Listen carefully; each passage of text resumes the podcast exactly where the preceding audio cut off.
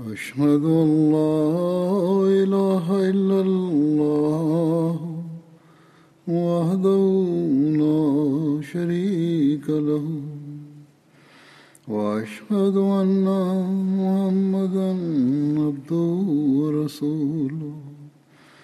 أما بعد فأعوذ بالله من الشيطان الرجيم. بسم الله الرحمن الرحيم. الحمد لله رب العالمين. الرحمن الرحيم. مالك يوم الدين. إياك نعبد وإياك نستعين اهدنا الصراط المستقيم. صراط الذين أنعمت عليهم. غير المغضوب عليهم ولا الضالين.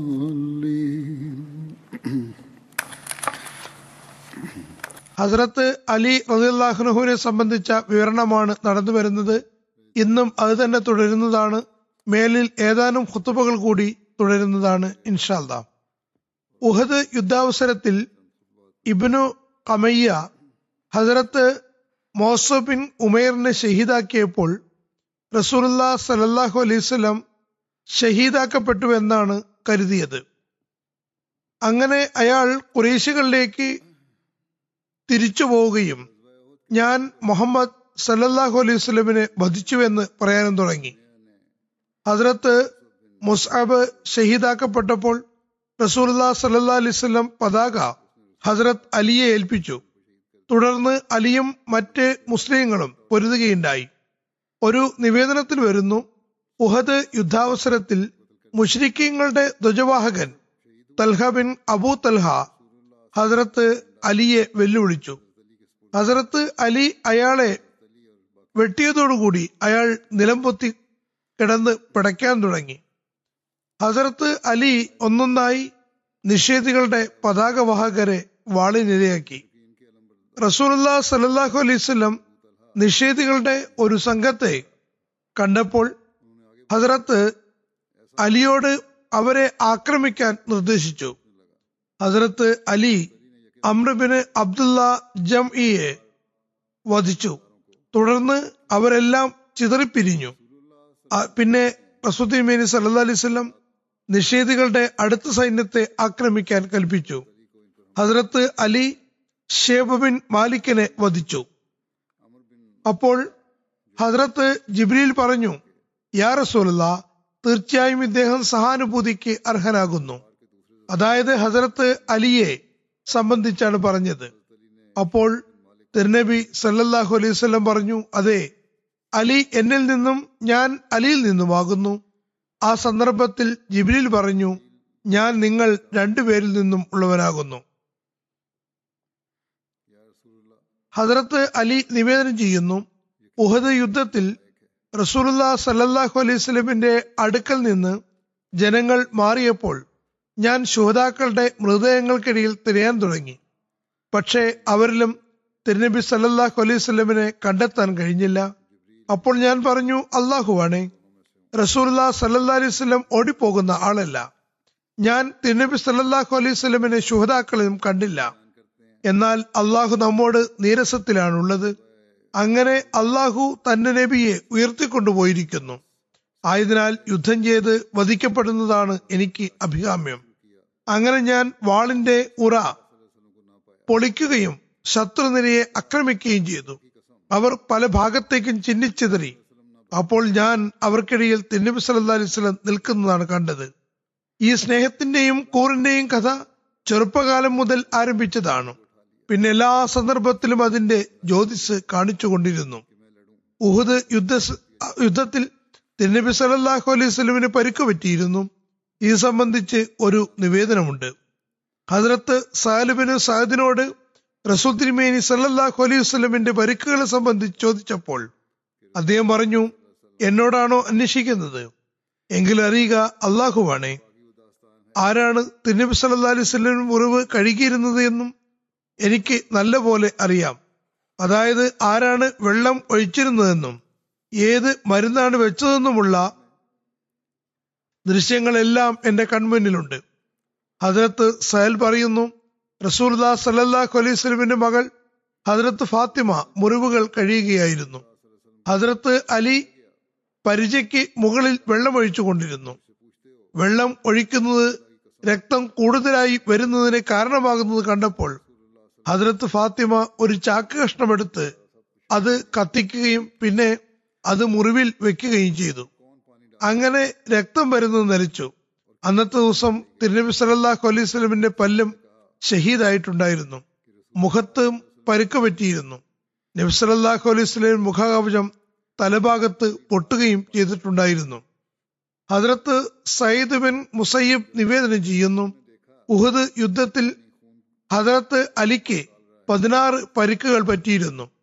ഹജറത്ത് മുസ്ലിം മൗദ് റളിയല്ലാ താലാൻഹു വിവരിക്കുന്നു. പ്രയാസങ്ങൾക്ക് കീഴിൽ അനുഗ്രഹങ്ങളുടെ ഖജനാവ് ഒളിഞ്ഞിരിക്കുന്നു ഈ വിഷയത്തെ വിവരിച്ചുകൊണ്ട് അദ്ദേഹം പറയുന്നു ഹസരത്ത് അലി ഉഹുദിൽ നിന്ന് തിരിച്ചു വന്ന് ഹസരത്ത് ഫാത്തിമയ്ക്ക് തന്റെ വാൾ നൽകിക്കൊണ്ട് പറഞ്ഞു ഇത് കഴുകി വെക്കുക. ഇന്ന് ഇത് നല്ലപോലെ ഉപകാരപ്പെട്ടു. തിരുനബി സല്ലല്ലാഹു അലൈവല്ലം ഹസരത്ത് അലി ഇങ്ങനെ പറയുന്നത് കേട്ടപ്പോൾ പറഞ്ഞു അലി താങ്കളുടെ വാൾ മാത്രമല്ല ഉപകാരപ്പെട്ടത്. നിങ്ങളുടെ നിരവധി സഹോദരന്മാരുടെ വാളുകളും ഇന്ന് അവയുടെ പ്രത്യേകത കാണിക്കുകയുണ്ടായി. തെന്നബി സല്ലാഹു അലൈവല്ലം ആറേഴ് സഹാബാക്കളുടെ പേരെടുത്ത് പറഞ്ഞുകൊണ്ട് പറഞ്ഞു ഇവരുടെ വാളുകൾ നിങ്ങളുടെ വാളിനേക്കാൾ ഒട്ടും മോശമായിരുന്നില്ല. തുടർന്ന് ഈ പ്രയാസങ്ങളിലൂടെ കടന്നുപോയിട്ടാണ് അവസാനം അവർക്ക് വിജയം ലഭിച്ചത്. ഖന്തക് യുദ്ധം കിജിരി അഞ്ചിൽ ഷവ്വാൽ മാസമാണ് ഉണ്ടായത്. ആ സന്ദർഭത്തിൽ നിഷേധികളുടെ സൈന്യം മദീനയെ വളഞ്ഞിരിക്കുകയായിരുന്നു. അപ്പോൾ എല്ലാവരും ഒന്നിച്ചു ചേർന്ന് ആക്രമണം നടത്താമെന്ന് അവരുടെ മൂപ്പന്മാർ ഐക്യകണ്ഠേന തീരുമാനമെടുക്കുകയുണ്ടായി. അവർ കിടങ്ങിൽ ഇടുങ്ങിയ സ്ഥലം തരികയായിരുന്നു. അങ്ങനെ അതിലൂടെ കുതിരപ്പടിയുമായി വന്ന് തിരുനബി സല്ലല്ലാഹു അലൈഹി സ്വലമിന്റെയും തിരുസഹാക്കളുടെയും അടുക്കലെത്താമെന്ന് അവർ കരുതി. പക്ഷേ അവർക്ക് അങ്ങനെയുള്ള ഒരു സ്ഥലം കണ്ടെത്താൻ കഴിഞ്ഞില്ല. അവർ പറഞ്ഞു ഈ ഉപായം ഇന്നേ വരെ അറേബ്യയിൽ ആരും ചെയ്തിട്ടില്ല. അവരോട് പറയപ്പെട്ടു തിരുനബി സല്ലാഹു അലൈഹി സ്വലമിന്റെ കൂടെ ഒരു പേർഷ്യക്കാരനുണ്ട്. അയാളാണ് തിരുനബിക്ക് ഇതേക്കുറിച്ച് അഭിപ്രായം നൽകിയത്. അവർ അതായത് നിഷേധികൾ പറഞ്ഞു പിന്നെ അവർ ഒരു ഇടുങ്ങിയ സ്ഥലം കണ്ടെത്തി. അതേപ്പറ്റി മുസ്ലിങ്ങൾ അശ്രദ്ധരായിരുന്നു. Ikrima bin Abu Jahl Nawfal bin Abdullah ലിറാർ bin Khattab Hubayra bin Abu Wahb അമ്രബിന് Abdul വുദ് എന്നിവർ ഈ സ്ഥലത്തു കൂടി കിടങ്ങ് മറികടന്നു. അമ്രബിൻ അബ്ദുൽ അബ്ദുവുദ് പോരാടാൻ ക്ഷണിച്ചുകൊണ്ട് ഈ ഈരടികൾ ചൊല്ലി. വലക്കത് ബഹേത്തു മിന്നിത ലജമിഹിം ഹൽമിം മുബാരിസ്. അതായത് ആരെങ്കിലും പോരാടാമുണ്ടെങ്കിൽ മുന്നോട്ട് വരുവിൻ എന്ന് അവരുടെ സംഘത്തെ വിളിച്ചു വിളിച്ച് എന്റെ ശബ്ദം അടഞ്ഞുപോയി. ഇതിന് മറുപടിയായി ഹസരത്ത് അലി ഇപ്രകാരം കവിത ചൊല്ലി. ലാ തവജലന്ന ഫക്കതത്താക്ക മുജീബു സൗത്തിക്ക ഗൈർ ആജിസ് ഫി നിയത്തിൻ വ ബസീറത്തിൻ വസിദുക്കു മിൻജാ കുല്ലി ഫായിസ് ഇന്നി അർജുന അക്കിം മാലൈക നഹായത്തിൽ ജനായിസ് മിൻ സർബത്തി മിൻ നിജലാഹ യബഖാ സിക്രാഹ ഇന്ദൽ ഹസായിർ. നീ ധൃതിപ്പെടേണ്ട. നിന്റെ വിളിക്ക് മറുപടി നൽകുന്നവൻ എത്തിയിരിക്കുന്നു. അവൻ നിസ്സഹായതയും ദൗർബല്യവും കാണിക്കുന്നവനല്ല. ഉറച്ച തീരുമാനവും തികഞ്ഞ ഉൾക്കാഴ്ചയുമായി രണാങ്കണത്തിൽ സ്ഥൈര്യവും അചഞ്ചലവുമായാണ് ഓരോ വിജയിയുടെയും മോക്ഷത്തിലുള്ള മാർഗം ഞാൻ പ്രതീക്ഷിക്കുന്നത്. ഞാൻ പ്രതീക്ഷിക്കുന്നത് മയ്യത്തിനെ പറ്റി നിരോധനം ചെയ്യുന്നവരെ നിനക്ക് ചുറ്റും എനിക്ക് ഒരുമിച്ചു കൂട്ടാൻ കഴിയുമെന്നാണ്. അതായത് യുദ്ധങ്ങളിൽ സ്മരണ അവശേഷിക്കുന്ന വലിയ പരുക്ക് ഞാൻ നൽകുന്നതാണ്. ഹസരത്ത് അലി തിന്നോട് പറഞ്ഞു യാ റസൂലല്ല ഞാൻ അയാളെ നേരിടാൻ ഇറങ്ങാം അപ്പോൾ നബി സല്ലല്ലാഹു അദ്ദേഹത്തിന് തന്റെ വാൾ നൽകുകയും തലപ്പാവ് കെട്ടുകയും ചെയ്തുകൊണ്ട് ദുവാ ചെയ്തു. അള്ളാഹുവെ ഇയാൾക്ക് അതായത് അമ്രുബിന് അബ്ദുൽ ഉദ്ദിനെതിരിൽ നീ സഹായിക്കണമേ. ഹസ്രത്ത് അലി അയാളെ നേരിടാൻ പുറപ്പെട്ടു. അവർ പരസ്പരം എതിരിടാൻ വളരെ സമീപത്തെത്തി. അവർക്കിടയിൽ പൊടിപടലമുയർന്നു. ഹസ്രത്ത് അലി അയാളെ പോരാട്ടത്തിൽ വധിച്ചു. അള്ളാഹു അക്ബർ എന്ന് മുദ്രാവാക്യം വിളിച്ചു. അപ്പോൾ ഹസ്രത്ത് അലി അയാളെ വധിച്ചുവെന്ന് ഞങ്ങൾക്ക് ഉറപ്പായി. അയാളുടെ സുഹൃത്തുക്കൾ പിന്തിരിഞ്ഞോടി. കുതിരകൾ ഉള്ളതുകൊണ്ട് അവർക്ക് തങ്ങളുടെ ജീവൻ രക്ഷിക്കാൻ കഴിഞ്ഞു.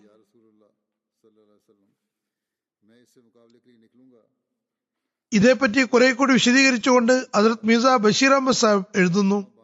അമ്ര അറിയപ്പെടുന്ന വാൾപ്പയറ്റുകാരനായിരുന്നു. അയാളുടെ ധൈര്യം കാരണം അയാളെ ആയിരം യോദ്ധാക്കൾക്ക് സമാനനാണെന്ന് ഗണിച്ചിരുന്നു അയാൾ ബദർ- ബദർ യുദ്ധത്തിൽ നിരാശനായി മടങ്ങിപ്പോയതാണ്. അതുകൊണ്ട് അയാളുടെ ഹൃദയത്തിൽ മുസ്ലിങ്ങൾക്കെതിരിൽ വെറുപ്പും പ്രതികാരവാഞ്ചിയും നിറഞ്ഞിരുന്നു. അയാൾ രണാങ്കണത്തിൽ വന്ന ഉടൻ തന്നെ വളരെ ഗർവിഷ്ഠനായി എതിരാളിയെ തേടുകയായിരുന്നു. ആരെങ്കിലും തനിക്കെതിരെ പോരാടാനുണ്ടോ എന്ന് അയാൾ വിളിച്ചു ചോദിച്ചു. ചില സഹാബാക്കൾ അയാളെ നേരിടുന്നതിൽ വൈക്ലഭ്യം പ്രകടിപ്പിച്ചിരുന്നു. എന്നാൽ തിന്നബി സല്ലാഹു അലൈഹി സ്വലമിന്റെ അനുമതിയോടെ ഹജറത്ത് അലി അയാളെ നേരിടാൻ മുന്നോട്ട് ഗമിച്ചു. തിന്നബി സല്ലാഹു അലൈഹി സ്വലം തന്റെ വാൾ അദ്ദേഹത്തിന് നൽകി.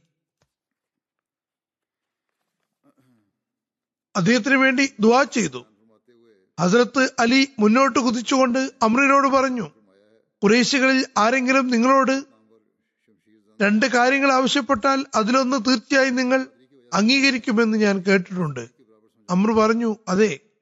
ഹസരത്ത് അലി പറഞ്ഞു അങ്ങനെയാണെങ്കിൽ ഞാൻ ആദ്യം നിങ്ങളോടൊരു കാര്യം പറയട്ടെ. മുസ്ലിം ആകൂ നബീനുമേനി സല്ലല്ലാഹു അലൈഹി സ്വലമിനെ അംഗീകരിച്ചുകൊണ്ട് ദൈവിക അനുഗ്രഹങ്ങൾക്ക് അവകാശിയാകൂ. അമ്ര പറഞ്ഞു അത് സാധ്യമല്ല. ഹസരത്ത് അലി പറഞ്ഞു ഇത് സ്വീകാര്യമല്ലെങ്കിൽ വരൂ. എന്നോട് പോരാടാൻ തയ്യാറായിക്കൊള്ളുക. അപ്പോൾ അമ്രു ചിരിച്ചുകൊണ്ട് പറഞ്ഞു എന്നോട് ആർക്കെങ്കിലും ഇങ്ങനെ പറയാൻ കഴിയുമെന്ന് ഞാൻ ധരിച്ചിരുന്നില്ല. തുടർന്ന് അയാൾ അതിർത്ത് അലിയുടെ പേരും വംശാവലിയും ചോദിച്ചറിഞ്ഞു. അത് പറഞ്ഞപ്പോൾ അയാൾ പറഞ്ഞു സഹോദരപുത്ര നീ ഇപ്പോൾ കുട്ടിയാണ്. ഞാൻ നിന്റെ രക്തം വീഴ്ത്താൻ ആഗ്രഹിക്കുന്നില്ല. നിങ്ങളിലെ വലിയവരെ ആരെയെങ്കിലും പറഞ്ഞയക്കൂ. അപ്പോൾ മറുപടിയായി ഹദർ അലി പറഞ്ഞു നിങ്ങൾ എന്റെ രക്തം വീഴ്ത്താൻ ഇഷ്ടപ്പെടുന്നില്ല. പക്ഷേ എനിക്ക് നിങ്ങളുടെ രക്തം വീഴ്ത്തുന്നതിൽ യാതൊരു അമാന്തവുമില്ല. അപ്പോൾ അമ്ര ആവേശത്താൽ അന്ധനായിക്കൊണ്ട് കുതിരപ്പുറത്ത് നിന്ന് ചാടിയിറങ്ങി അതിന്റെ കുളമ്പ് വെട്ടിമാറ്റി അതിനെ വീഴ്ത്തി അങ്ങനെ തിരിച്ചു പോകാനുള്ള വഴികളെല്ലാം കൊട്ടിയടച്ചു. തുടർന്ന് ആളിക്കത്തുന്ന അഗ്നി കണക്കെ ഹസരത്ത് അലിയുടെ നേർക്ക് കുതിച്ചു. അങ്ങനെ ശക്തമായി അലിയെ ആക്രമിച്ചു. അദ്ദേഹത്തിന്റെ പരിച പൊളിച്ചു. അത് അദ്ദേഹത്തിന്റെ നെറ്റിയിൽ കൊണ്ടു. അദ്ദേഹത്തിന്റെ നെറ്റിയിൽ പരിക്കേൽപ്പിച്ചു. പക്ഷേ ഹസരത്ത് അലി ഉടൻ തന്നെ അള്ളാഹു അക്ബർ എന്ന് വിളിച്ചുകൊണ്ട് അയാളെ തിരിച്ചാക്രമിച്ചു. അയാളെ തന്നെ പ്രതിരോധിച്ചു അയാൾ തന്നെ തന്നെ പ്രതിരോധിച്ചു കൊണ്ടിരുന്നു ഹസരത്ത് അലിയുടെ വാൾ അയാളുടെ തോൾ ഛേദിച്ചുകൊണ്ട് താഴേക്കിറങ്ങി. അമ്ര വെർപ്പളാളപ്പെട്ട് വീഴുകയും കൊല്ലപ്പെടുകയും ചെയ്തു. അമ്രബിന് അബ്ദുബുദ്ധ് വധിക്കപ്പെട്ടപ്പോൾ നിഷേധികൾ പതിനായിരം ദിർഹമിന് അയാളുടെ മൃതദേഹം വാങ്ങാമെന്ന് സന്ദേശം അയച്ചു. അപ്പോൾ തിരുനബി സലദാലിസ്ലം പറഞ്ഞു അത് കൊണ്ടുപോയിക്കൊള്ളുക. നാം മൃതദേഹങ്ങൾക്ക് വില ഈടാക്കാറില്ല. ഹസരത്ത് ബറാബിൻ റളിയല്ലാഹു അൻഹു അൻഹുമ വിവരിക്കുന്നു. തിരുനബി സല്ല അലൈഹി വസല്ലം ഹുദൈബക്കാരുമായി രഞ്ജിപ്പിലെത്തിയപ്പോൾ ഹസരത്ത് അലിയാണ് അവർക്കിടയിൽ ഉടമ്പടി എഴുതിയത്. അതിൽ തിരുനബി സല്ലാഹു അലൈഹി വസല്ലമിന്റെ പേര് മുഹമ്മദ് റസൂലുള്ള എന്നാണ് എഴുതിയിരുന്നത്. മുഷരിക്കീങ്ങൾ പറഞ്ഞു മുഹമ്മദ് റസൂലുള്ള എന്ന് എഴുതരുത്. അദ്ദേഹം റസൂൽ ആയിരുന്നുവെങ്കിൽ ഞങ്ങൾ അദ്ദേഹത്തെ എതിർക്കില്ലായിരുന്നു. തിരുനബി സല്ലാഹു അലൈഹി വസല്ലം ഹസരത്ത് അലിയോട് പറഞ്ഞു അത് മായ്ച്ചു കളയൂ. ഹസരത്ത് അലി പറഞ്ഞു അത് മായ്ക്കാൻ ഞാൻ ആളല്ല. തുടർന്ന് റസൂത്തിരിമേനി സല്ലല്ലാഹു അലൈഹി വസല്ലം സ്വന്തം കൈകൊണ്ട് അത് മായ്ക്കുകയുണ്ടായി. തിരുനബി സല്ലാഹു അലൈഹി വസല്ലമയും സഹാബാക്കളും മൂന്ന് ദിവസം മക്കയിൽ താമസിക്കുമെന്നും അപ്പോൾ അവർ ആയുധങ്ങൾ ജലൂബാനിൽ വെച്ചുകൊണ്ടാണ് മക്കയിൽ പ്രവേശിക്കുകയെന്നുമുള്ള നിബന്ധനയിലാണ് സുൽഹ് ഉടമ്പടി നടത്തിയത്. അപ്പോൾ കൂടെയുണ്ടായിരുന്നവർ ചോദിച്ചു ജലൂബാൻ എന്ന് പറഞ്ഞാൽ എന്താണ്? അവർ പറഞ്ഞു വാൾ അതിന്റെ ഉറയോടുകൂടി വെക്കുന്ന പൊതിയാണ് ജലൂബാൻ. ഈ സംഭവം ഹദ്രത്ത് മുസ്ലിമോദ് അൻഹു അല്പം വിശദമായി വിവരിച്ച് പറയുന്നുണ്ട്. തിരുനബി സല്ലാ അലൈഹി വസല്ലം ഉദൈബ സന്ധിയുടെ സഭയിൽ ഇരിക്കുകയായിരുന്നു. നിഷേധികൾ സുൽഹിനുള്ള നിബന്ധനകൾ സമർപ്പിച്ചുകൊണ്ടിരുന്നു. സഹാബാക്കൾ തങ്ങളുടെ ഹൃദയത്തിൽ ഒരു തീയുമായിട്ടാണ് ഇരുന്നത്. ഇരുപത് വർഷങ്ങളായി നിഷേധികൾ അവർക്കുമേൽ നടത്തിയിരുന്ന അതിക്രമങ്ങൾ കാരണം അവരുടെ ഉള്ളിൽ ആ അതിക്രമണങ്ങളുടെ താപം ജ്വലിക്കുന്നുണ്ടായിരുന്നു.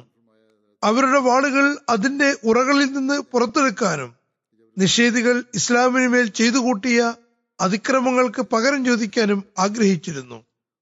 എന്നാൽ റസൂ തിരുമേനി സല്ലല്ലാഹു അലൈഹി വസ്ല്ലം നിഷേധികളുടെ കാര്യങ്ങൾ കേൾക്കുകയും അവർ വരുവൻ നമുക്ക് സുൽഹ് അഥവാ രഞ്ജിപ്പിലെത്താം എന്ന് പറയുകയും വിളിക്കുകയും ചെയ്തപ്പോൾ നബ്സലം പറഞ്ഞു നല്ലത് നമുക്ക് രഞ്ജിപ്പിലെത്താം. അവർ പറഞ്ഞു ഈ വർഷം ഉമർ ചെയ്യാൻ പറ്റില്ല എന്നതാണ് നിബന്ധന. നബി സല്ലാ അലൈഹി സ്വലം പറഞ്ഞു വളരെ നല്ലത്. ഞങ്ങൾ ഈ വർഷം ഉമ്ര ചെയ്യുന്നതല്ല. പിന്നെ അവർ പറഞ്ഞു രണ്ടു വർഷം കഴിഞ്ഞ് നിങ്ങൾ ഉമ്ര ചെയ്യാൻ വരുമ്പോൾ നിങ്ങൾ മക്കയിൽ മൂന്ന് ദിവസത്തിലധികം തങ്ങരുതെന്നാണ് രണ്ടാമത്തെ നിബന്ധന. റസൂൽ കരീം സല്ലു അലൈഹി വസല്ലം പറഞ്ഞു നല്ലത് ഈ നിബന്ധനയും എനിക്ക് സമ്മതമാണ്. തുടർന്ന് അവർ പറഞ്ഞു അടുത്ത നിബന്ധന നിങ്ങൾക്ക് ആയുധധാരികളെ മക്കിൽ പ്രവേശിക്കാൻ അനുവാദമുണ്ടായിരിക്കുന്നതല്ല. തിരുവസലം പറഞ്ഞു വളരെ നല്ലത്. ആയുധധാരികളായി ഞങ്ങൾ മക്കിൽ പ്രവേശിക്കില്ല. സുൽഹിനുള്ള നിബന്ധനകൾ തീരുമാനമാകുമ്പോൾ സഹാബാക്കളുടെ ഉള്ളിന്റെ ഉള്ളിൽ ആവേശം തിളയ്ക്കുകയായിരുന്നു. അവർ കോപം കാരണം അസ്വസ്ഥരായിക്കൊണ്ടിരിക്കുകയാണ്. ഹജറത്ത് അലിയെ സംബന്ധിച്ച് സന്ധി നിർദ്ദേശങ്ങൾ എഴുതാൻ നിശ്ചയിക്കപ്പെട്ടിട്ടുണ്ടായിരുന്നു. അങ്ങനെ നിർദ്ദേശങ്ങൾ എഴുതാൻ തുടങ്ങിയപ്പോൾ അതിൽ മുഹമ്മദ് റസൂലുള്ളായും അദ്ദേഹത്തിന്റെ അനുയായികളും ഇന്ന ഇന്ന മക്കാമൂപ്പന്മാരുമായി ഉണ്ടാക്കുന്ന ഉടമ്പടി എന്ന് എഴുതിയിരുന്നു. എഴുതി തുടങ്ങിയതാണ്.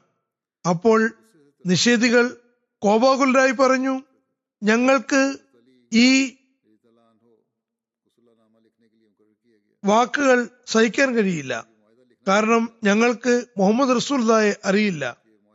ഞങ്ങൾ അത് അംഗീകരിച്ചിരുന്നുവെങ്കിൽ അദ്ദേഹവുമായി പിന്നെ ഞങ്ങൾ യുദ്ധം ചെയ്യേണ്ട കാര്യം എന്താണ്? Muhammad bin Abdullah Muhammad bin Abdullah എന്ന നിലയ്ക്കല്ലാതെ മുഹമ്മദ് റസൂലുള്ള എന്ന നിലയിൽ സന്ധി ചെയ്യാൻ സാധ്യമല്ല. അതുകൊണ്ട് ആ പദങ്ങൾ ഈ സന്ധിയിൽ എഴുതാൻ പാടില്ല. അപ്പോൾ സഹാബാക്കളുടെ ആവശ്യം പാരമ്യതയിലെത്തി അവർ കോപാകുലരായി വിറയ്ക്കാൻ തുടങ്ങി. അള്ളാഹു ഈ ഒരു സന്ദർഭം ഉണ്ടാക്കിയതാണെന്നും തിരുവിസലാസ്ലം അവർ പറഞ്ഞത് അംഗീകരിക്കുകയില്ലെന്നും യുദ്ധം ചെയ്ത് ഹൃദയാസ്വസ്ഥത മാറ്റാൻ സമയമാഗതമായെന്നും അവർ ധരിച്ചു.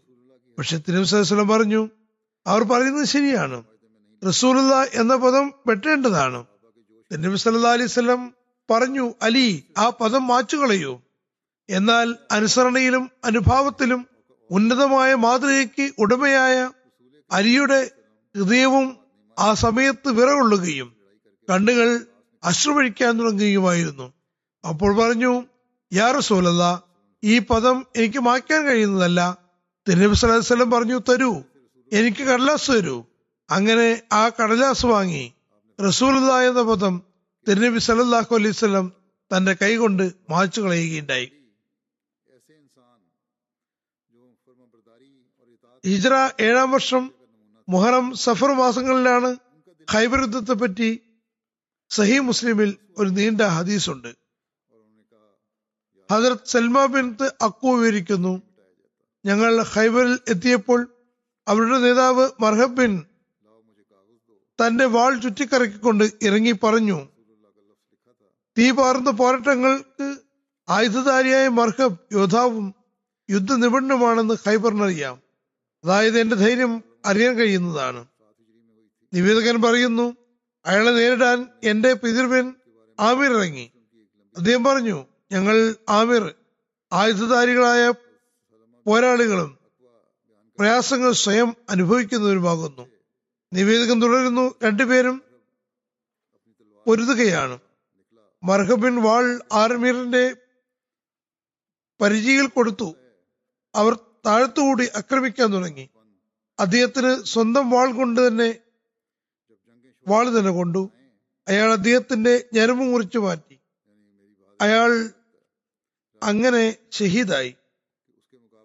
സൽമ പറയുന്നു ഞാൻ പുറത്തിറങ്ങിയപ്പോൾ തിരുവ് സല്ലല്ലാഹു ചില സഹാബാക്കൾ ആദിമിന്റെ കടമകൾ നിഷ്ഫലമായെന്നും അയാൾ സ്വയം വധിക്കപ്പെട്ടുവെന്നും പറയുകയായിരുന്നു.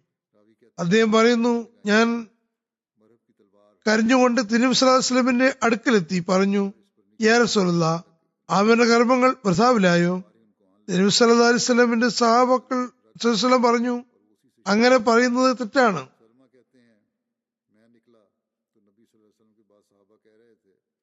അദ്ദേഹത്തിന് രണ്ട് ഇരട്ടി പ്രതിഫലമുണ്ട്. തുടർന്ന് തിനീം സല്ലാ അലിസ്ലാം എന്നെ അതിർത്ത് അലിയുടെ അടുത്തേക്ക് അയച്ചു. അദ്ദേഹത്തിന് കണ്ണിൽ സുഖമില്ലായിരുന്നു. തിനീം സല്ലാ പറഞ്ഞു ഞാൻ ഈ പതാക ഏൽപ്പിക്കുന്ന ആൾ അള്ളാഹുവിനെയും അവൻ റസൂലിനെയും സ്നേഹിക്കുന്ന ആളാകുന്നു. അല്ലെങ്കിൽ അള്ളാഹുവും റസൂലും അദ്ദേഹത്തെ സ്നേഹിക്കുന്നു. അദ്ദേഹം പറയുന്നു ഞാൻ അലിയുടെ അടുക്കലെത്തി. അദ്ദേഹത്തെയും കൂട്ടി നടന്നു. അദ്ദേഹത്തിന് കണ്ണുദീനമുണ്ടായിരുന്നു അതായത് അസുഖം കാരണം കണ്ണു വീർത്തിരുന്നു. അങ്ങനെ തിരുവ് അലി സ്വലമിന്റെ സവിധത്തിലെത്തി തിരുവ് സലം അദ്ദേഹത്തിന്റെ കണ്ണുകളിൽ ഉമിനീർ പുരട്ടിയപ്പോൾ ആ അസുഖം മാറി.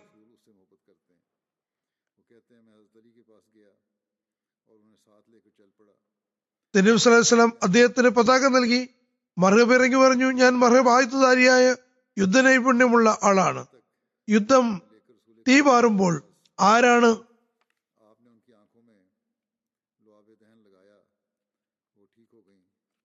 ഖൈബറിന്ന് ഖൈബറിന് നല്ല പോലെ അറിയാം. അതിർത്ത് അലി പറഞ്ഞു അനല്ലതി സമ്മത്തനി ഉമ്മി ഹൈദറ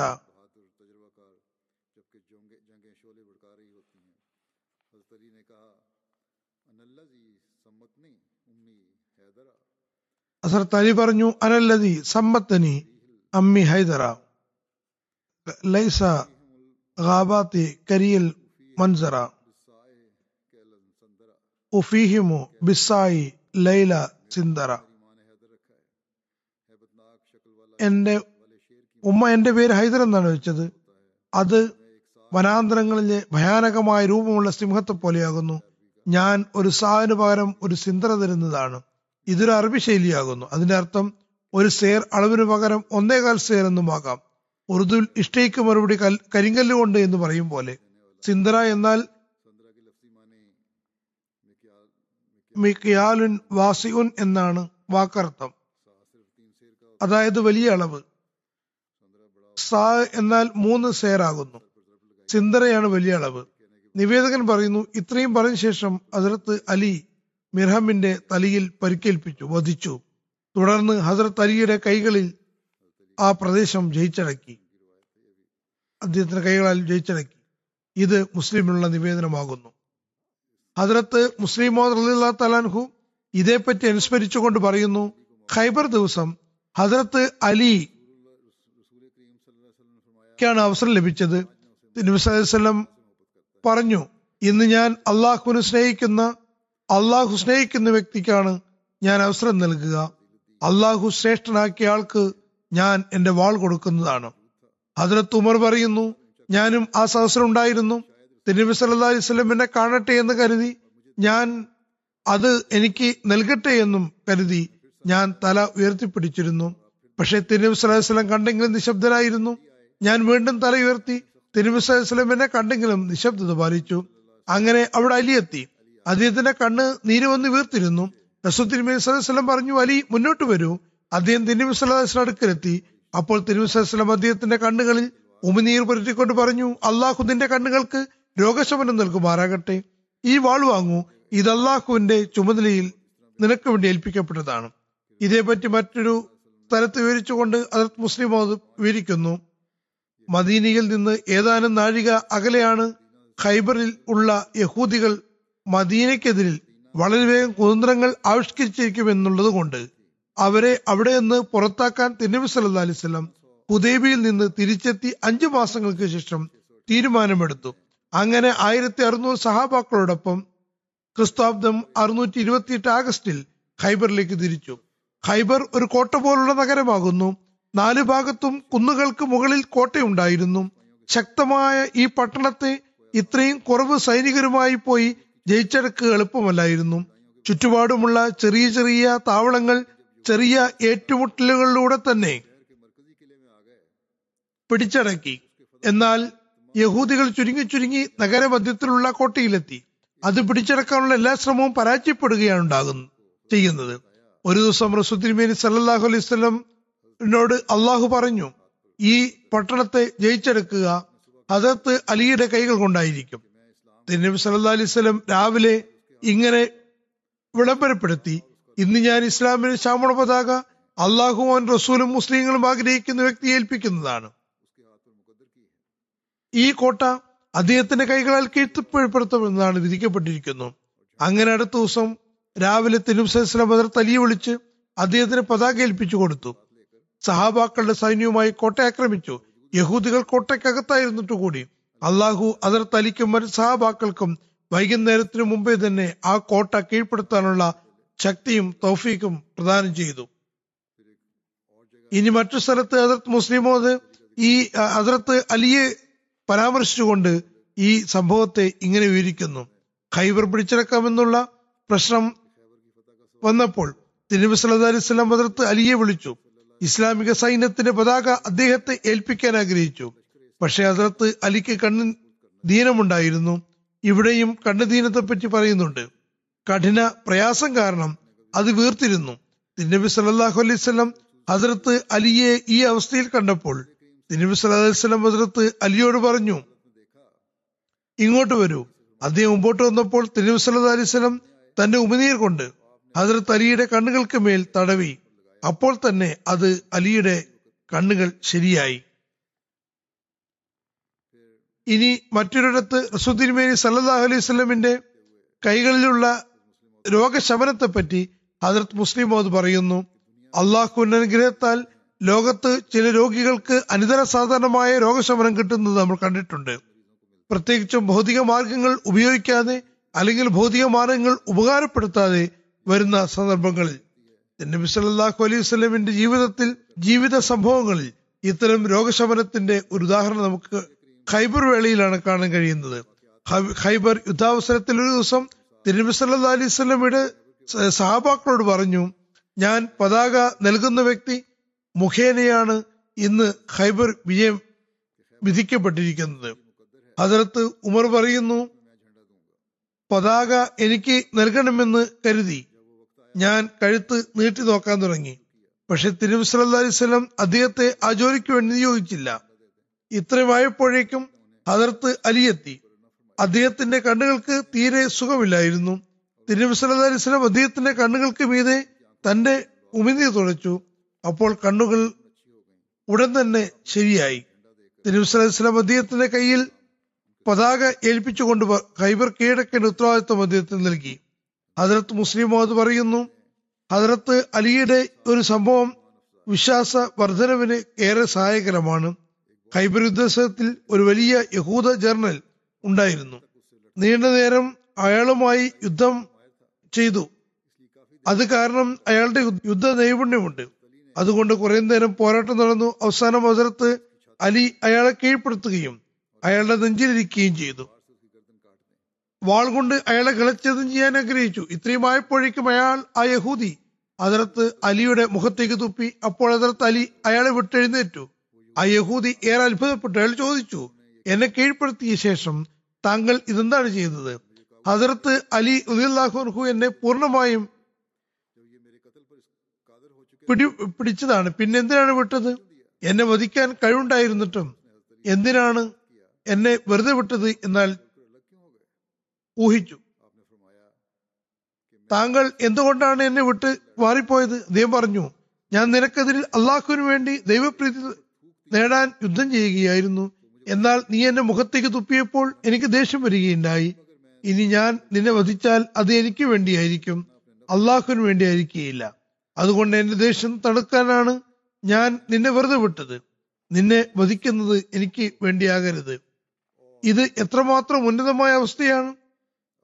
യുദ്ധമുഖത്ത് അദ്ദേഹം കണ്ട ശത്രുവിനെ വധിക്കുന്നത് തന്റെ വ്യക്തിപരമായ കോപം ശമിപ്പിക്കാൻ ആകരുത് എന്നും അള്ളാഹുവിന് വേണ്ടി ആകണമെന്നും പറഞ്ഞ് വെറുതെ വിട്ടു.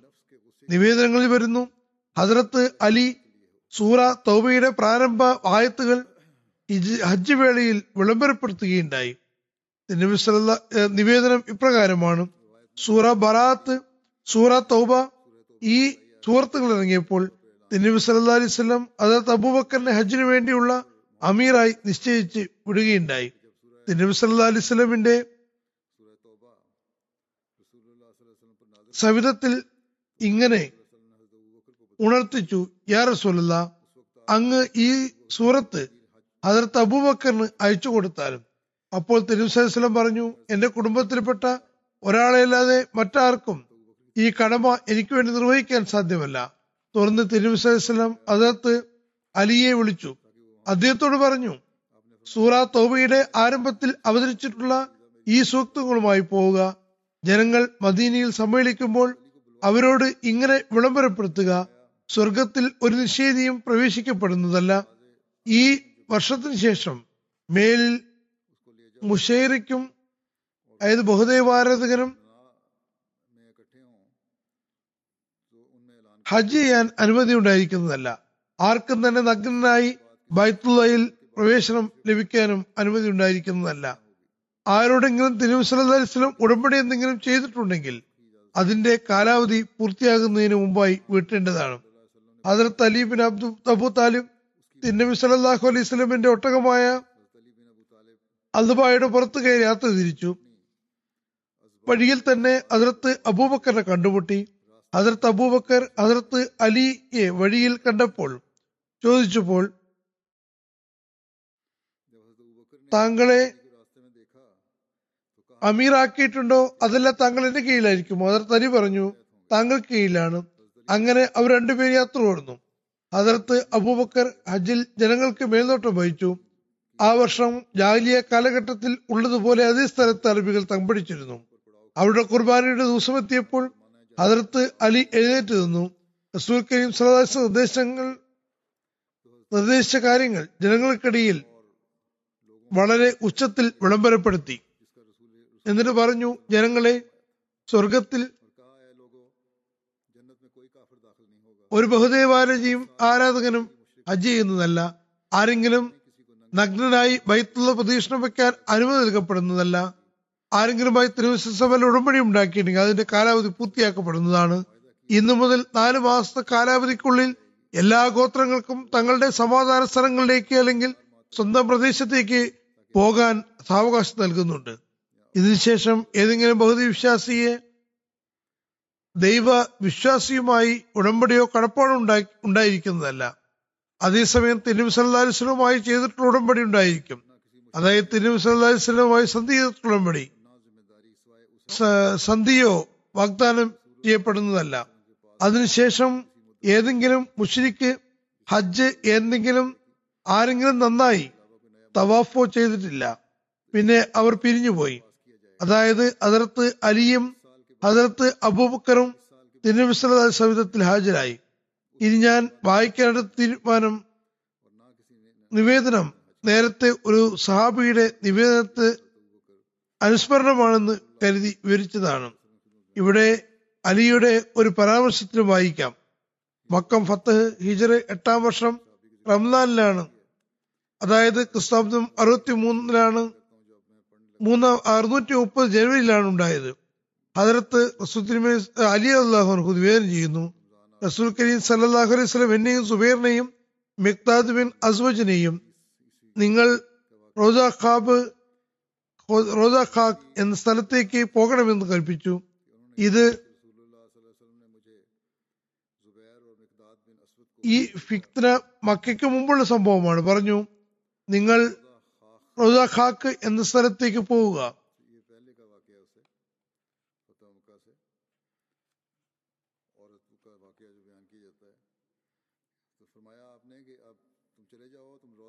അവിടെ ഒരു ഒട്ടക സവാരി ചെയ്യുന്ന സ്ത്രീയെ കാണാം. ഞങ്ങൾ പറഞ്ഞു ഞങ്ങളെ കുതിര വളരെ ശീഘ്രഗതി ഓടി അവിടെ എത്തുകയുണ്ടായി. അങ്ങനെ അവിടെ ഞങ്ങൾ റോസാഖാക്ക് എന്ന സ്ഥലത്തെത്തിയപ്പോൾ അവിടെ ഒരു കവർ ചെയ്യുന്ന സ്ത്രീയെ കണ്ടുമുട്ടി. ഞങ്ങൾ പറഞ്ഞു കത്തെടുക്കൂ അവൾ പറഞ്ഞു. എന്റെ കയ്യിൽ കത്തൊന്നുമില്ല. ഞങ്ങൾ പറഞ്ഞു നീ കത്തെടുത്ത് തന്നേ പറ്റൂ. അല്ലെങ്കിൽ ഞങ്ങൾ നിന്നെ വ്യവസ്ഥയാക്കി തെരയുന്നതാണ്. അപ്പോൾ ആ കത്ത് തന്റെ തലമുടിക്കെട്ടിനുള്ളിൽ നിന്ന് പുറത്തെടുത്തു. അയാൾ ഞങ്ങൾ ആ കത്ത് തിരുവസ്ലം സവിധത്തിൽ എത്തിച്ചു. അത് നോക്കിയപ്പോൾ അത് അതിൽ ഇങ്ങനെ എഴുതിയിരുന്നു. ഹാഫിസ് ബിൻ അബി ബൽത്ത മുസ്ലിങ്ങളും അമുസ്ലിങ്ങളുമായി ആ ആളുകൾക്ക് എഴുതുന്നത്. അദ്ദേഹം തിരുവസ്ലമിന്റെ ഒരു പരി പദ്ധതിയെ പറ്റി അറിയിപ്പ് കൊടുക്കുകയായിരുന്നു തിരുവസ്ലം ആസിബിന് ബൽത്തയെ വിളിച്ചു പറഞ്ഞു ആദ്യം നീ ഇതെന്താണ് ചെയ്തത്? അദ്ദേഹം പറഞ്ഞു യാ റസൂലല്ലാ എന്റെ കാര്യത്തിൽ തിരുപ്പഴരുത് ഞാൻ കുറേശികളിൽ ഒന്നുചേർന്ന ആളാകുന്നു. അവരിൽപ്പെട്ട ആളല്ല. അങ്ങോടൊപ്പം ഉള്ള മറ്റ് മുസ്ലിക്കങ്ങൾക്ക് മക്കയിൽ ബന്ധങ്ങളുണ്ട്. അതായത് മുസ്ലിക്കങ്ങൾക്ക് മുഹാജിരിങ്ങൾക്ക് മക്കയിൽ ബന്ധങ്ങളുണ്ട്. അത് മുഖേന അവർ തങ്ങളുടെ വീടും സമ്പത്തും സംരക്ഷിക്കുന്നു. എനിക്ക് മക്കാരുമായി കുടുംബമൊന്നുമില്ലാത്തത് കാരണം എന്തെങ്കിലും ഔദാര്യം അവർക്ക് ചെയ്താൽ അവർ അത് മുഖേന ഒരുപക്ഷെ എന്നെ പരിഗണിക്കുമെന്ന് ഞാൻ കരുതുന്നു. ഞാൻ കുഫ്ർ കാരണമോ മതനിരാസം കാരണമോ അല്ല ഇങ്ങനെ ചെയ്തത്. ഞാൻ നിഷേധികളെ നിഷേധിക്കുകയോ മതം ഉപേക്ഷിക്കുകയോ ചെയ്തിട്ടില്ല. ഞാൻ ഇസ്ലാം ഉപേക്ഷിച്ചിട്ടില്ല ഞാൻ കപട വിശ്വാസിയായിട്ടുമില്ല. ഞാൻ അതിനു വേണ്ടിയല്ല ഇത് ചെയ്തത്. ഇസ്ലാം സ്വീകരിച്ചതിന് ശേഷം ഒരിക്കലും കുഫറിലേക്ക് പോകാൻ ഇഷ്ടപ്പെടുന്നില്ല. ഞാൻ അങ്ങേക്ക് ഇതേക്കുറിച്ച് ഉറപ്പ് നൽകുന്നു. ഇത് കേട്ടപ്പോൾ പറഞ്ഞു അദ്ദേഹം നിങ്ങളോട് സത്യമാണ് പറഞ്ഞത്. അതായത് അദ്ദേഹം പറയുന്നത് അംഗീകരിച്ചു. ഈ സംഭവത്തെ വിവരിച്ചുകൊണ്ട് മുസ്ലിം പറയുന്നു ഒരു ദുർബലനായ സഹാബി റസൂൽ തിരുമി സല്ലാ അലൈഹി സ്വലമിന്റെ പതിനായിരത്തിന്റെ സൈന്യവുമായി വരുന്നു എന്ന വിവരത്തിന് മക്കാർ കത്തയച്ചു തിരുനബി അലൈഹി വസല്ലം എങ്ങോട്ടാണ് പോകുന്നതെന്ന് എനിക്കറിയില്ല. പക്ഷെ മക്കയിലേക്കാണ് ഞാൻ അനുമാനിക്കുന്നു. മക്കയിൽ എന്റെ ചില സുഹൃത്തു ബന്ധുമിത്രാദികൾക്കുണ്ട്. ഈ ദുർഘട സന്ധിയിൽ നിങ്ങളെ സഹായിക്കുമെന്നും അവർക്ക് യാതൊരു പ്രയാസവും ഉണ്ടാക്കുകയില്ലെന്ന് ഞാൻ പ്രത്യാശിക്കുന്നു. ഈ കത്ത് മക്കയിൽ എത്തിയിട്ടുണ്ടായിരുന്നില്ല. റസൂദീൻ തലിയെ വിളിച്ചുകൊണ്ട് പറഞ്ഞു നിങ്ങൾ ഈ സ്ഥലത്ത് പോകണം. അവിടെ ഒട്ടക സവാരി ചെയ്യുന്ന ഒരു സ്ത്രീയെ കാണാമെന്നും മക്കാർക്കുള്ള ഒരു കത്ത് അവളുടെ പക്കലുണ്ടെന്നും അള്ളാഹു എനിക്ക് അറിയിപ്പ് നൽകിയിരിക്കുന്നു. നിങ്ങൾ ആ കത്ത് ആ സ്ത്രീയിൽ നിന്ന് വാങ്ങി ഉടനെ തന്നെ എന്റെ അടുത്ത് തിരിച്ചെത്തണം. അദ്ദേഹം പുറപ്പെടുമ്പോൾ തിരുവസലം പറഞ്ഞു നോക്കുക അതൊരു സ്ത്രീയാകുന്നു. കൂടുതൽ കാഠിന്യം കാണിക്കരുത്. നിർബന്ധം നിർബന്ധിച്ചാൽ മതി. നിങ്ങളുടെ കയ്യിൽ കത്തുണ്ടെന്ന കാര്യത്തിൽ സമ്മർദ്ദം ചെലുത്തുക. എന്നിട്ട് അവർ സമ്മതിക്കാതിരിക്കുകയും നിങ്ങളുടെ നല്ല വാക്കുകൾ അംഗീകരിക്കാതിരിക്കുകയുമാണെങ്കിൽ നിങ്ങൾ ശക്തി ചെലുത്താവുന്നതാണ് ഇനി അവിടെ വധിക്കേണ്ടി വന്നാൽ അങ്ങനെയും ആകാവുന്നതാണ്. പക്ഷെ കത്തു പോകാൻ ഇടവരരുത്. അങ്ങനെ അതിന് തരി അവിടെ എത്തി. അവൾ ആ സ്ത്രീ ഉണ്ടായിരുന്നു. അവർ കരയാനും ശപഥം ചെയ്യാനും തുടങ്ങി. എന്നെ പരിശോധിക്കാൻ ഞാൻ കലാപകാരിയോ വഞ്ചകയാണോ? അങ്ങനെ അദ്ദേഹം അവളുടെ പോക്കറ്റുകളും സാമഗ്രികളും പരിശോധിച്ചെങ്കിലും കത്ത് കിട്ടിയില്ല. സഹാബാക്കൾ പറഞ്ഞു ഈ കത്ത് അവിടെ കയ്യിലിരുന്നു പോകുന്നു. ഹജറത്ത് അലിക്ക് ദേഷ്യം അദ്ദേഹം പറഞ്ഞു നിങ്ങൾ നിശബ്ദരായിരിക്കും വളരെ ആവേശത്തോട് പറഞ്ഞു അള്ളാഹു വണയ റസൂൽ ഒരിക്കലും കളവ് പറയുന്നതല്ല. അങ്ങനെ അദ്ദേഹം ആ സ്ത്രീയോട് പറഞ്ഞു മുമ്പ് റസൂല്ലാസ്ലം നിന്റെ കയ്യിൽ കട്ടുന്നുണ്ടെന്ന് പറയുന്നു. അള്ളാഹു മണെ ഞാൻ കളവല്ല പറയുന്നത്. പിന്നെ അദ്ദേഹം വാൾ പുറത്തെടുത്തിട്ട് പറഞ്ഞു നേരം നേരെടുത്ത് തരുമെങ്കിൽ തരിക. അല്ലെങ്കിൽ ഓർക്കുക നിന്നെ നഗ്നയാക്കി പരിശോധിക്കേണ്ടി വന്നാൽ ഞങ്ങൾ ഞാൻ അതും ചെയ്യുന്നതാണ്. കാരണം സുന്ദരം സത്യമാണ് പറഞ്ഞത്. നീയാണ് കളവ് പറയുന്നത്. അപ്പോൾ അവർ ഭയപ്പെടുകയും നഗ്നയാകുമെന്ന് ഭീഷണിപ്പെടുത്തിയപ്പോൾ തന്റെ തലമുടി കെട്ടു അഴിച്ച് അതിനുള്ളിൽ കത്ത് വെച്ചിരുന്നു. അത് എടുത്തു കൊടുക്കുകയും ചെയ്തു. മറ്റൊരു സംഭവം ഹദരത്ത് മുസ്ലിം തിരുനബി പറയുന്നു തിരുനബിസ്ലാമിന്റെ കാലഘട്ടത്തിൽ ഒരു സാബി തന്റെ ബന്ധുക്കൾക്ക് മക്കയിൽക്ക് മക്ക മുസ്ലിങ്ങൾക്ക് നടത്തി നടത്താനിരുന്ന നീക്കം സംബന്ധിച്ച് അറിവ് നൽകാൻ ആഗ്രഹിച്ചു. അങ്ങനെ ആ സഹാനുഭൂതിയിൽ അവർ അദ്ദേഹത്തിന്റെ കുടുംബത്തുക്കളോട് നല്ല നിലയിൽ വർത്തിച്ചാകാമെന്ന് കരുതി.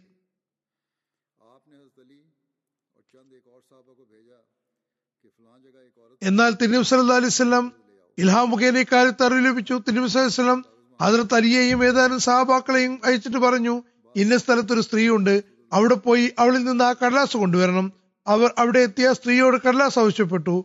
അവൾ ആകട്ടെ നിഷേധിക്കുകയാണ് ചെയ്തത്. ചില സഹാബാക്കൾ പറഞ്ഞു ഒരുപക്ഷെ തിരുവസ്ലം തെറ്റുപറ്റിയതാകാം. അതിൽ തനി പറഞ്ഞു അല്ല തിരുവസ്ലം പറഞ്ഞത് ഒരിക്കലും തെറ്റാകാൻ നിവൃത്തിയില്ല. അവളിൽ നിന്ന് കടലാസ് കിട്ടാതെ ഞാൻ ഇവിടെ നിന്ന് മാറുന്നതല്ല. അങ്ങനെ അദ്ദേഹം ആ സ്ത്രീയെ ശകാരിച്ചപ്പോൾ അവൾ ആ കത്ത് എടുത്തു കൊടുത്തു. മക്ക വിജയാവസരത്തിൽ അലിസ്ലം മസ്ജിദ് ഹറമിൽ ഇരിക്കുകയായിരുന്നു.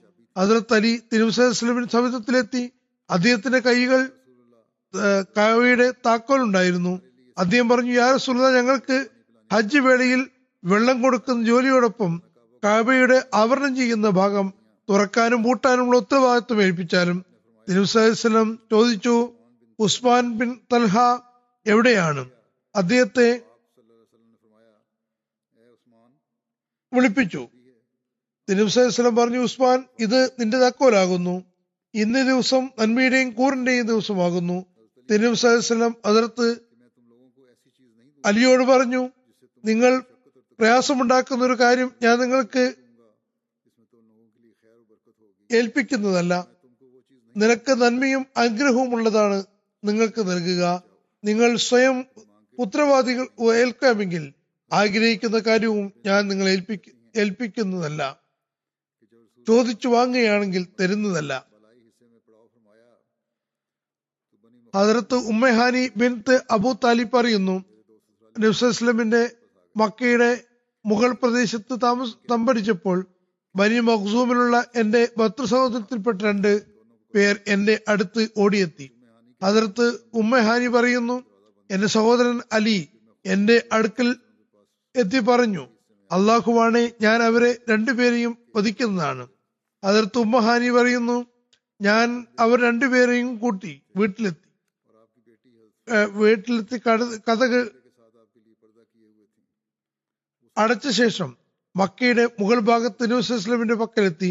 ഞാൻ സല്ലാ അലൈഹി സ്വലമിന് ഒരു പാത്രം വെള്ളത്തിൽ കുളിക്കുന്നതായി കണ്ടു. ആ പാത്രത്തിൽ മാവ് കുഴിച്ചതിന്റെ അടയാളങ്ങൾ ഉണ്ടായിരുന്നു. തിരുവസ് സ്വലമിയുടെ മകൾ ഫാത്തിമ ഒരു തുണി കൊണ്ട് മരം ഉണ്ടാക്കി പിടിക്കുന്നു കുളി കഴിഞ്ഞ് തിരുവസ്ലം തന്റെ വസ്ത്രം മാറി. തുടർന്ന് ലോഹാ നമസ്കാരത്തിനുള്ള എട്ടക്കാത്ത നമസ്കാരം അനുഷ്ഠിച്ചു. തുടർന്ന് എന്നിലേക്ക് തിരിഞ്ഞുകൊണ്ട് പറഞ്ഞു ഉമ്മുഹാനി സ്വന്തം നിങ്ങൾ എന്താണ് വരാൻ ഇടയാക്കിയത്? അവർ രണ്ടുപേരെ സംബന്ധിച്ചും അതിലെ അലി ഇന്ന രീതിയിൽ അവരെ വധിക്കുമെന്ന് പറഞ്ഞ കാര്യവും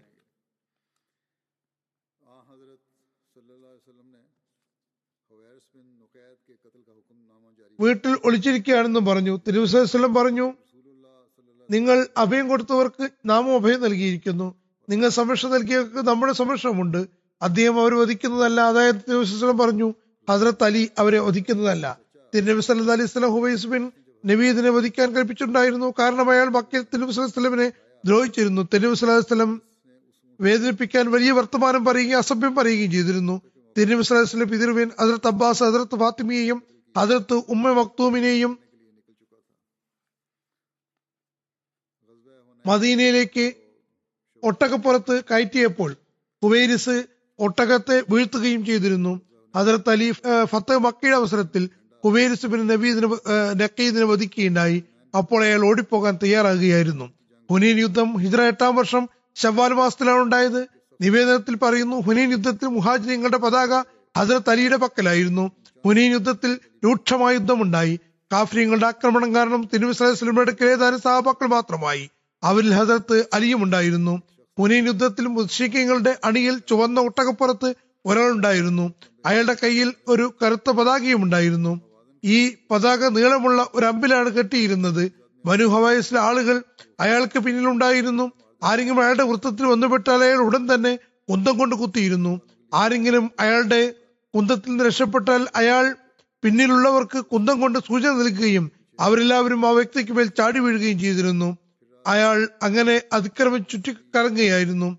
പെട്ടെന്ന് അതിർത്ത് അലിയും ഒരു അൻസാർ സഹാബിയും അയാളുടെ അയാളെ ശ്രദ്ധിക്കാനിടയാകുകയും അയാളെ അവർ അയാളെ വധിക്കാൻ കുതിക്കുകയും ചെയ്തു.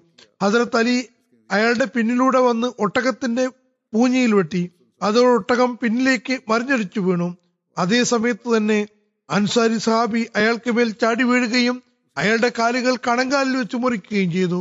അതേ സമയത്ത് തന്നെയാണ് മുസ്ലിങ്ങൾ മുഷീഖിങ്ങൾക്ക് മേൽ ശക്തമായ ആക്രമണം നടത്തിയത്. ഹസരത്ത് അലിയുടെ ഭാഗത്ത് നിന്ന് ബനു തയ്യയിലേക്ക് നടത്തിയ യുദ്ധത്തെ പറ്റി പറയുന്നു റസൂദ്ദീൻ മേനി സ്വലം ഹസരത്ത് അലിയെ നൂറ്റമ്പത് ആളുകളോടൊപ്പം ബനു തയ്യയുടെ ഫലസ് ദേവതയെ തകർക്കാൻ വേണ്ടി അയച്ചിരുന്നു. ബനു തയ്യയുടെ പ്രദേശം മദീനയുടെ തെക്കുകിഴക്കൻ ഭാഗത്താണ് സ്ഥിതി ചെയ്യുന്നത്.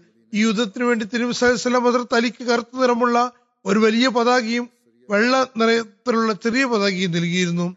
ഹദർ തലി രാവിലെ നേരത്ത് ഹാത്തിം ഗോത്രത്തിനുമേൽ ഗോത്രത്തിനു മേൽ ആക്രമണം നടത്തി. അവരെ അവരുടെ പുലിസ് വിഗ്രഹത്തെ തകർത്തു. അതർ തലി ബനു തയ്യബയുടെ എല്ലാ സമ്പത്തും സാമ്രാജ്യ സ്വത്തുക്കളെയും ബന്ദികളായി പിടിച്ചു ബന്ദികളെയും പിടിച്ച് മദീനയിൽ തിരിച്ചെത്തി. തബൂക്ക് യുദ്ധം ഹിജിരി പത്തൊമ്പതാം വർഷം റജബ് മാസത്തിലാണ് ഉണ്ടായത്. ഈ സംബന്ധിച്ച നിവേദനത്തിൽ മസഹബിന് സാദ് തന്റെ പിതാവിൽ നിന്ന് നിവേദനം ചെയ്യുന്നു. റസൂലുല്ലാ സല്ലാഹു അലൈഹി വസല്ലം മദീനയിലേക്ക് പുറപ്പെട്ടപ്പോൾ ഹസരത്ത് അലിയെ മദീനയിൽ തന്റെ പ്രതിനിധിയായി നിശ്ചയിച്ചു. ഹസരത്ത് അലി പറഞ്ഞു അങ്ങ് എന്റെ കുട്ടികൾക്കും സ്ത്രീകൾക്കും ഇടയിൽ വിട്ടുപോവുകയാണോ? തിരുവസരം ചോദിച്ചു നിന്റെ സ്ഥലം ഏതാണ്? എന്റെ വക്കൽ ഹാറൂത്ത് മൂസയുടെ പക്കൽ ഹാറൂന് മൂസയുടെ പക്കൽ ഉണ്ടായിരുന്ന അതേ സ്ഥാനമാണുള്ളത്. എന്ന കാര്യത്തിൽ നിനക്ക് സന്തോഷമില്ലേ? എന്നാൽ എനിക്ക് ശേഷം നബിയില്ല. അതിർത്ത് മുസ്ലിം മോദ് ഈ സംഭവത്തെ വിവരിച്ചുകൊണ്ട് പറയുന്നു റസൂൽ കരീം സല്ലല്ലാഹു അലൈഹി വസല്ലം ഒരിക്കൽ യുദ്ധത്തിന് പുറപ്പെടുമ്പോൾ ഹജറത്ത് അലി അള്ളാഹുവിനെ തന്റെ പിൻഗാമിയായി നിശ്ചയിച്ചു.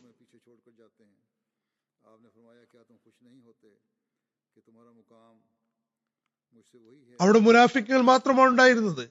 അതുകൊണ്ട് അദ്ദേഹം പരിഭ്രമിച്ചുകൊണ്ട് റസൂൽ കരീം സലഹുസ്ലാം വിധത്തിലെത്തി. തന്നെയും കൊണ്ടുപോകാൻ അപേക്ഷിച്ചു. തിരുവസ്ലാം അദ്ദേഹത്തെ ആശ്വസിപ്പിച്ചുകൊണ്ട് പറഞ്ഞു.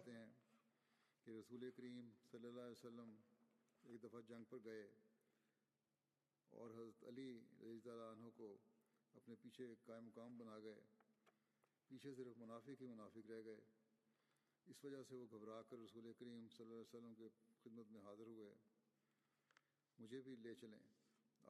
على طرز أن تكون مني بمنزلة هارون من موسى إلا أنه അതായത് അലി എനിക്കും നിനക്കും തമ്മിലുള്ള ബന്ധം ഹാറൂനും മൂസയും പോലെയാകുന്നു. ഒരു ദിവസം നീയും ഹാറൂനെ പോലെ എന്റെ ഖലീഫയാകും. ഈ ബന്ധമുണ്ടെങ്കിലും നീ നബി ആയിരിക്കുന്നതല്ല.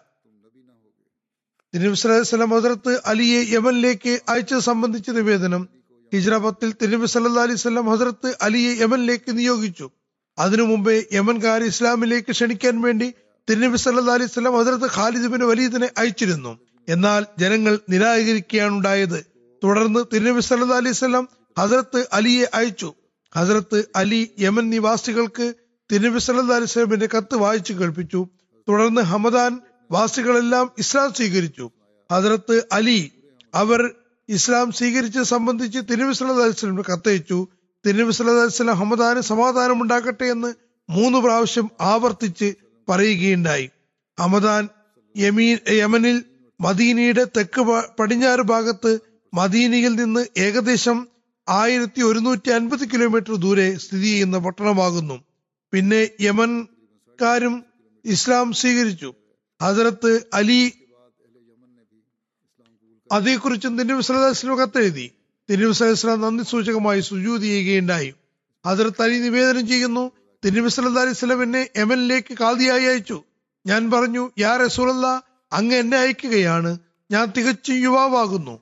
എനിക്ക് കഥയെപ്പറ്റി ഒന്നും അറിയില്ല. അപ്പോൾ തിരുനബി സല്ലാഹു അലൈഹി വസ്ല്ലം പറഞ്ഞു തീർച്ചയായും അള്ളാഹു നിന്റെ ഹൃദയത്തിന് ശരിയായ മാർഗനിർദ്ദേശം നൽകുകയും നിന്റെ നാവിന് സ്ഥൈര്യം നൽകുകയും ചെയ്യുന്നതാണ്. നിന്റെ മുന്നിൽ വഴക്കുമായി രണ്ടുപേർ വന്നാൽ ആദ്യത്തെ ആളെ ശ്രദ്ധിച്ചതുപോലെ രണ്ടാമത്തെ ആളെയും നീ കേൾക്കാതെ തീരുമാനം കൽപ്പിക്കരുത്. അങ്ങനെ ചെയ്യുന്നത് തീരുമാനം വ്യക്തമാകാൻ നിനക്ക് നല്ലതായിരിക്കും. ഹജറത്ത് അലി പറയുന്നു ഇതിനുശേഷം എനിക്ക് തീരുമാനമെടുക്കുന്നതിൽ ഒരിക്കലും സംശയം ഉണ്ടായിട്ടില്ല. ഉദീബിയ സന്ധിയിൽ ഉണ്ടായിരുന്ന ഹജറത്ത് അമ്രബിനു ഷാസ് അസ്ലമി പറയുന്നു ഞാൻ ഹജറത്ത് അലി കൂടെ യമനിലേക്ക് പുറപ്പെട്ടു. യാത്രാവേളയിൽ അദ്ദേഹം എന്നോട് പരുഷമായി പെരുമാറി. എനിക്ക് മനസ്സിൽ അദ്ദേഹത്തോട് അസ്വസ്ഥത തോന്നി. അങ്ങനെ യമനിൽ നിന്ന് തിരിച്ചു വന്നപ്പോൾ ഞാൻ അദ്ദേഹത്തെ പറ്റി പരാതി പറഞ്ഞു. അത് തിരുനബി സല്ലാ അലിസ്ലമും തന്റെ സഹാബക്കൾക്കും ഇടയിലെത്തി. ഒരു ദിവസം മസ്ജിദിൽ പ്രവേശിച്ചപ്പോൾ തിരുനബി ഏതാനും സഹാബക്കൾക്കുമേ ഒടൊപ്പം ഇരിക്കുകയായിരുന്നു.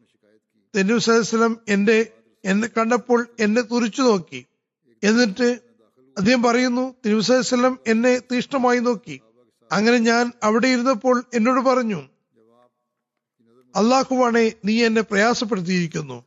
ഞാൻ പറഞ്ഞു യാ റസൂലത അങ്ങേക്ക് ഞാൻ പ്രയാസമുണ്ടാക്കുന്നതിൽ നിന്ന് അള്ളാഹുവിനോട് ശരണം പ്രാപിക്കുന്നു. നബി സല്ലാ അലൈഹി പറഞ്ഞു എന്തെന്നാൽ അലിയെ ബുദ്ധിമുട്ടിച്ചവൻ എന്നെയും ബുദ്ധിമുട്ടിച്ചവനാകുന്നു. ഇത് മുസ്നദ് അഹമ്മദ് ബിൻ ഹംബലിലെ അദീസാകുന്നു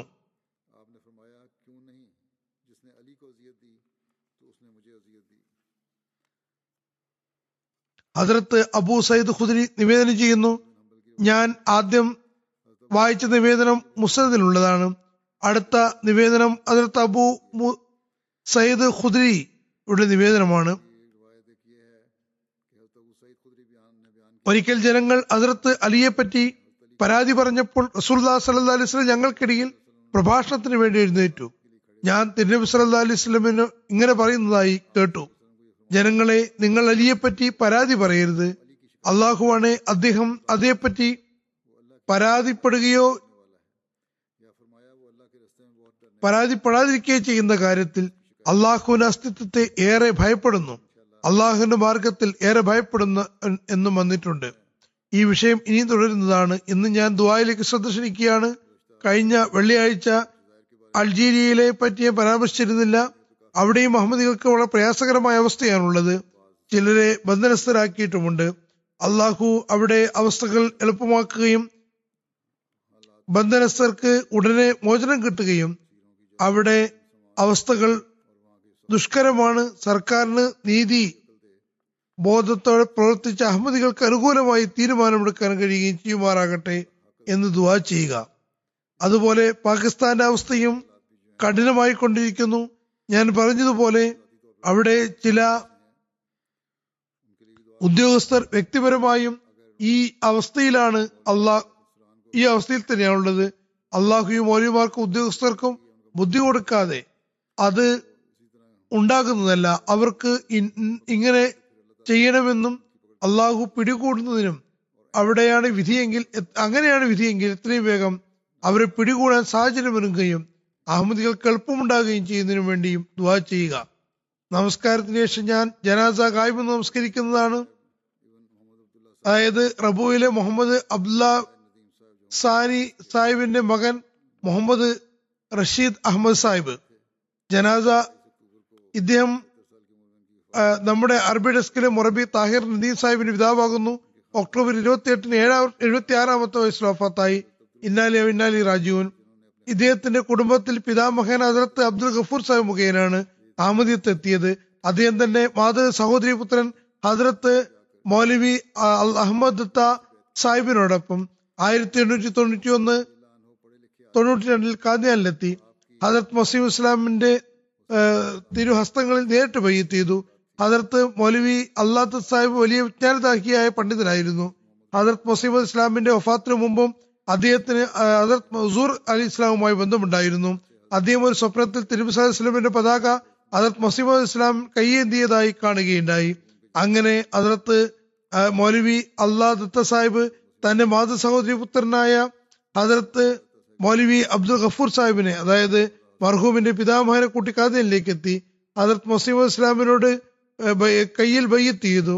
തുടർന്ന് മൗലവി അള്ളാദത്ത് സാഹിബിന്റെ തബ്ലീഗ് മുഖേന അലിപ്പൂർ ഫസൽപൂർ മുൽത്താൻ തുടങ്ങിയ പല സ്ഥലങ്ങളിലും നിരവധി പേർക്ക് അഹമ്മദിയത്തിൽ ചേരാൻ സൗഭാഗ്യം ലഭിച്ചു.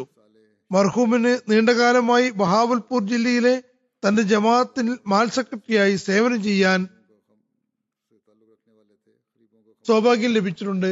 മർഹൂം സൽക്കർ വിശുദ്ധ മനസ്കരമായ സർക്കാർ പ്രിയനും സഹാനുഭൂതികളുമായിരുന്നു കുടുംബക്കാരെയും സ്വദേശത്തിലെയും സാധുക്കളുമായി ബന്ധമുള്ള ആൾ നിശബ്ദമായി സാധുക്കളെ സഹായിക്കുന്ന ആളുമായിരുന്നു. അദ്ദേഹത്തിന് സന്തത്വ കുടുംബത്തിൽ ഭാര്യയ്ക്ക് സിദ്ദീഖ് ബേ സാഹിബുണ്ട് ഇവർ ഹസരത് മസീമദ് അലി ഇസ്ലാമിന്റെ സഹാബി ഖാദിർ ബഖ് സാഹിബിന്റെ ദഹുത്രിയാണ്. മർഹൂം അള്ളാഹുനക്ക് തൽമൂസിയായിരുന്നു. ഇവരെ കൂടാതെ സംതൃപ്ത കുടുംബത്തിൽ അദ്ദേഹത്തിന്റെ മക്കള മക്കളുമുണ്ട്. ഭാര്യയെ കൂടാതെ മൂന്ന് പെൺമക്കളും രണ്ട് പെൺ ആൺകുട്ടികളും ഞാൻ പറഞ്ഞതുപോലെ ഏഹ്, ഒരു മകൻ വഖഫ് ചിന്തികയാണ് ഇവിടെ അറബിക് ഡെസ്കിൽ മുറബിയായി സേവനം ചെയ്യുന്നു അള്ളാഹു പരേതിന് മഹഫിറത്തും റഹമത്തും ഉന്നത സ്ഥാനങ്ങളും പ്രദാനം ചെയ്യുമാറാകട്ടെ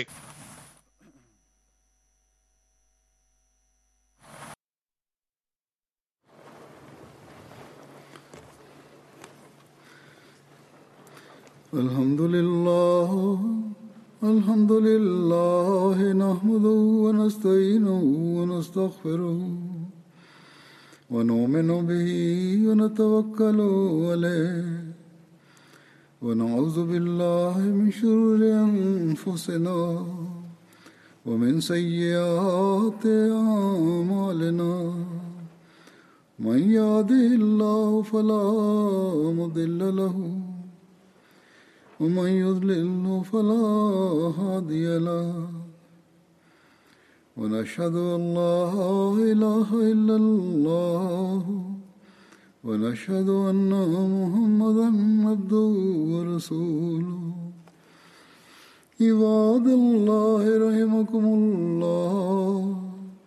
إن الله يأمر بالعدل واللسان وإيتاء ذي القربى وينهى عن الفحشاء والمنكر والبغي يعظكم لعلكم تذكرون.